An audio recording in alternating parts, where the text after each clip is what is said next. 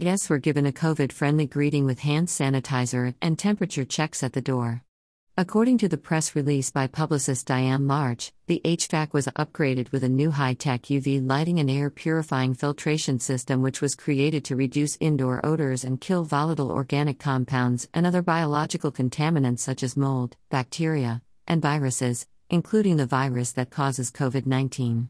Masks are required when not eating or drinking. Slush Restaurant and Bar opens in April 2021 on Edgewood, formerly the Music Room and Bone Lick Southern Kitchen.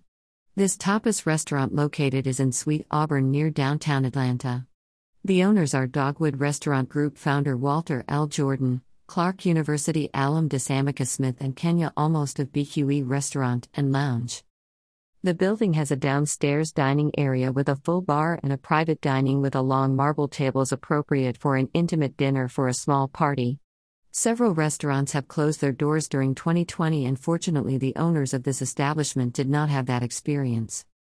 Chef Mark, former chef of the Buckhead Bottle Bar and Sweet Lounge, provided tasty tapas menu dishes like Brussels sprouts, mac and cheese bites, shrimp and grits, chicken and French toast, and slush samples from the slush machines. Our favorite was the Classic Man and the ATL Ho. Source Atlanta.eater